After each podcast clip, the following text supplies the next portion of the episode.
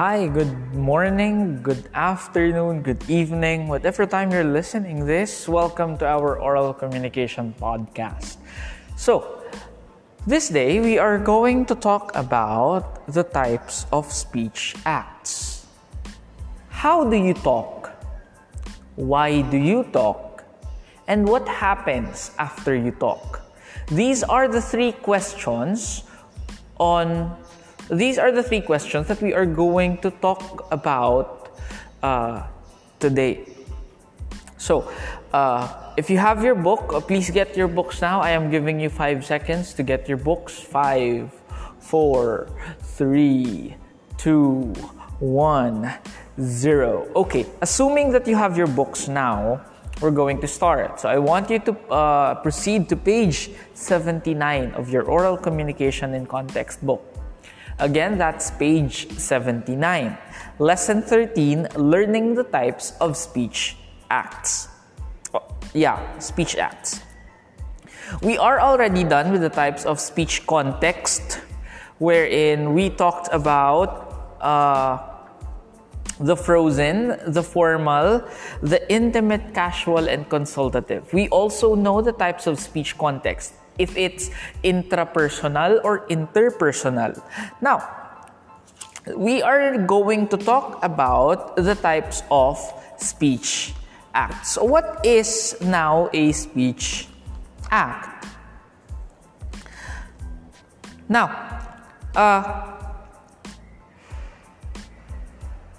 speech context and speech styles are just two parts of communicative strategies the third prerequisite is the Speech Act. J.L. Austin identified three types of speech act, namely locution, elocution, and perlocution.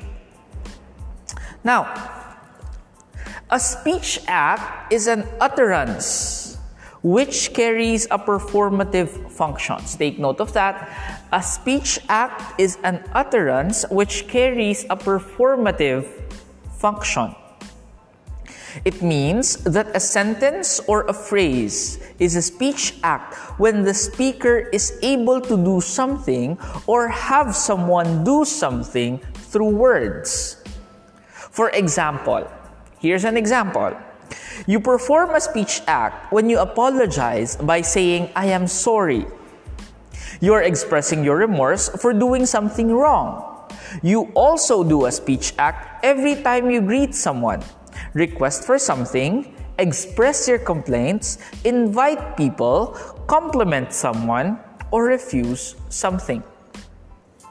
Again, there are three types of speech acts the locutionary, elocutionary, and perlocutionary. Now, let's start with the first one locutionary. Locutionary speech locutionary speech act occurs when the speaker performs an utterance or a locution. Yung paano ka nagsasalita, when your mouth produce words, when your mouth produce sounds, meaningful sounds, it becomes a locution. This act happens when the utterance of a sound, word, or even phrase as a natural unit of speech. What is required of the utterance to be a locutionary act is that it has sense. It needs to have sense. Okay? Kung walang sense ang sinasabi mo, that's just merely sound. Kung walang sense ang lumalabas sa bibig mo, that's just merely sound. That is why a locutionary needs to have meaning. That's why every time we speak, it must have meaning. Most importantly, for communication to take place, it has uh, it must have the same meaning to both the speaker and the listener kasi iba naman kapag iba pala ang meaning sa nakikinig tapos sabi ka ng sabi right? I was just, uh, what do you call this? I was just learning about miscommunication in the non-verbal, in a non-verbal situation. Because uh, non-verbal communication differs in context, uh, in, in cultures. Yes, na-discuss na natin to, that's intercultural competence. Intercultural communication. Same with words. there are words na uh, iba ang meaning sa akin, iba din ang meaning sa iba. For example, uh, what's what's in your language? What is bird? Sa akin kasi bayong. Bayong. That's bird. In Bisaya, we have langgam. Langgam. That's bird. Langgam. Eh, ang langgam sa ato, langgam sa Tagalog is kutitom. Right? Oh. What else? Uh, tadtaod. At, at tadtaod ba? Or ngayon? Ngayon. Mamaya. Ang ganon. Uh, sa Masbate kasi iba ang term nila for mamaya. Nakalimutan ko na. I had a conversation before with my college uh, friend. Iba ang mamaya nila. Niyan, sorry. Niyan pala. Niyan sa kanila. Niyan. Niyan sa kanila. Niyan. Mamaya ang meaning. Okay? So the word niyan, niyan na. Niyan. Niyan na nga ni. Okay ka na na. Niyan na nga ni. Kaya nga ni, makita na kita. Niyan means mamaya. So technically, sinasabi niya, o di mamaya na lang. okay, go. Another thing about uh, locutionary act is that the utterance gives rise to shared meaning when it is adjusted by the speaker for the listener. So, sino ang dapat mag-adjust? Si listener o si speaker? Kailangan both. Okay? Kailangan both mag-adjust kasi kung hindi mo maintindihan kung anong sinasabi niya, sabihin mo, ay, hindi ko magandang sabutan yung sabi mo. Or kung hindi mo, hindi alam mo hindi niya naintindihan yung sinasabi mo, baguhin mo. Sabihin mo in a way na maiintindihan niya. Even though the utterance might be a sound, word, or phrase, the utterance follows the rules of language. These rules of language, we've already discussed these rules of language nung tayo ay nag-discuss sa verbal communication. Right? Language is made up of symbols. That's the basic concept of language. Language is also governed by rules. Remember that. Now, mabalik tayo. Locutionary act. Okay. On your book, you also have uh, screen captures of books, scanned uh, pages, book pages. Uh, please answer the activity on page 79. Lima lang yan. Sabi dito, based on the given definition and illustration, come up with another example of locutionary act. Explain the shared meaning of each Example. For example, whatever dismisses neither agreeing or disagreeing. Uh, what else? Oh, come on. Oh, anong meaning nun? Shared meaning. It means uh, not, what do you call that? Not believing what he or she said. Something like that. So yun yung shared meaning nun. Next, Pagkatapos natin sa locutionary act, ano yung sinasabi mo? Sinasabi, sinasabi. Inuulit-ulit ko kasi locutionary, illocutionary, and perlocutionary is nakakalito. Okay? Locutionary is utterance, the sound, meaningful sound coming from the mouth. Illocutionary speech act is the act of saying something with the intention. Okay? Again, the act of saying something with an intention. It refers to an act in saying something. The illocutionary act communicates the speaker's intention behind the locution. It is what a speaker does in saying an utterance. Okay, dito. Sinabi mo yung sinabi mo because Sinabi mo yon kasi it is are you stating an opinion? Are you confirming? Are you denying? Are you making a prediction? Are you in, in, uh, issuing an order? Are you giving advice or permission? Sinabi mo siya kasi that's the question. Okay? Locutionary, ano yung sinabi mo? Illocutionary, sinabi mo kasi, why did you say it?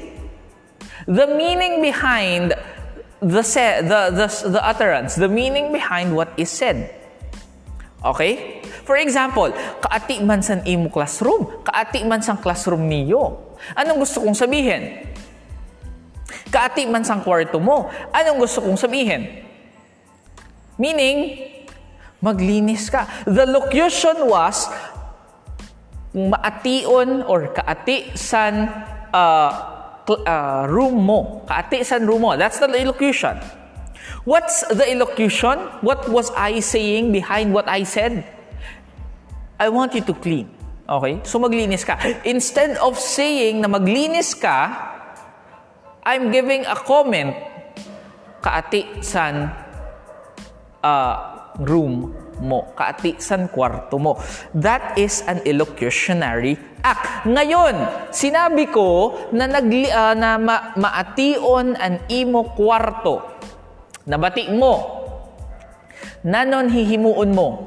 What are you going to do? Because what you're going to do is the perlocutionary speech act.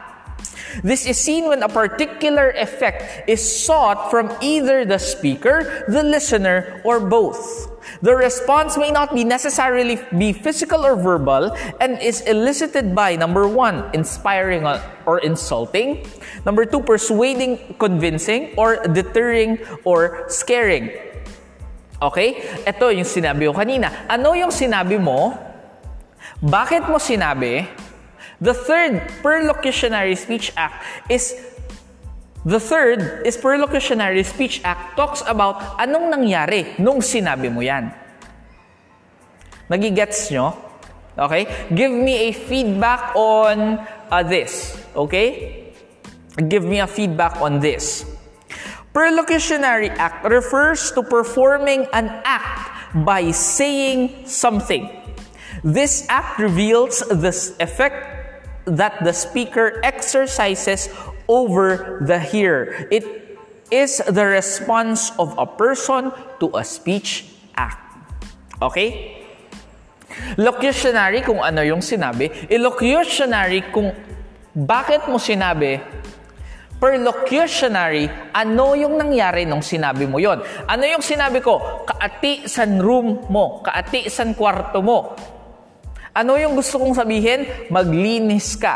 Ano yung perlocutionary act? Naglinis tayong dalawa. Yun yung effect ng sinabi ko. Nagets nyo? Again, that is locutionary, illocutionary, and perlocutionary act. Okay? The aim of a uh, perlocutionary act is to change feelings, thoughts, or actions. Hindi mo naman sasabihin, uh, magsuklay ka nga, ang pangit mo eh. Anong sasabihin mo? Alam mo, maganda ka sana kung maayos yung buhok mo. Sinabi ko bang pangit siya? Hindi. Sinabi ko bang magsuklay siya? Hindi. Pero anong mangyayari kapag sinabi ko yun sa kanya? Alam mo, maganda ka sana kung aayusin mo lang yung buhok mo. Anong gagawin niya? Aayusin niya yung buhok niya tendency, masudlay siya. Unless that person is my sister, that person is my friend, pag sinabihan ko siya, alam mo, maganda ka sana, ayusin mo lang yung buhok mo, mas guguluhin niya yung buhok niya. That is what happened. That is a perlocutionary act. Do you get my point? You get the point of allocutionary, illocutionary, and perlocutionary? Okay. I have uh, attached a video explaining other things regarding Speech Act. Kasi I, I, I, I mentioned performative. Ano ang mga performative na Speech Act? Ano, may isa pa, nakalimutan ko lang. It's on the YouTube video I will uh, send you. Uh, I will attach to the learning management system. I am expecting that you give me feedback on this. Because on Friday, I want you, everyone, to have a grasp of what we talked about from the very start of this subject because we are going to have a recitation. sinasabi ko to at the end of this because I want you to listen all throughout. Ngayon, magugulat ka. Kapag nagulat ka sa Friday, meaning hindi mo pinakinggan hanggang pagkatapos. Get the point? Okay. Again, what is a speech act? Huh? What is a speech act? A speech act is an utterance which carries a performative function. Hmm? What are the three types of speech act? Locutionary, illocutionary, and perlocutionary. Sino ang nag-identify ng tatlo? Si J.L. Austin. Okay? Nagigets? Nagigets? Now, uh, again, I am reminding you to please uh, review everything because we're going to have a recitation. Aside from that, aside from the recitation, performance task number five is uh, already uploaded and you need to, you know, video yourself. You know, a simple role play. Okay? Just an example of a locutionary, perlocutionary, and the locutionary act. It doesn't mean that you need to, to, to, uh, it doesn't mean that you need to video uh, you need to prepare three videos for the three uh, three acts, okay? Pwede kung pwede nyong isahin na lang yung video na nagpapakita ng locutionary, locutionary and perlocutionary. Benta sa akin ka, kapag renold play nyo. Ka, tingnan natin kung makapag role play kayo mag-isa. It's, it's a trend today, okay? Check natin. Also, I appreciate everyone who already pre- uh, uh, submitted their videos. Good job, everyone. You are really ready to become presidents of the Philippines and inspire the people. okay, thank you very much. Again, today we talked about speech acts. Uh, speech acts, locutionary, illocutionary, and perlocutionary, which answers the question what did you say, why did you say it, and what happened after you said it. Okay, thank you very much for listening. Uh, this is Teacher Johnny signing off.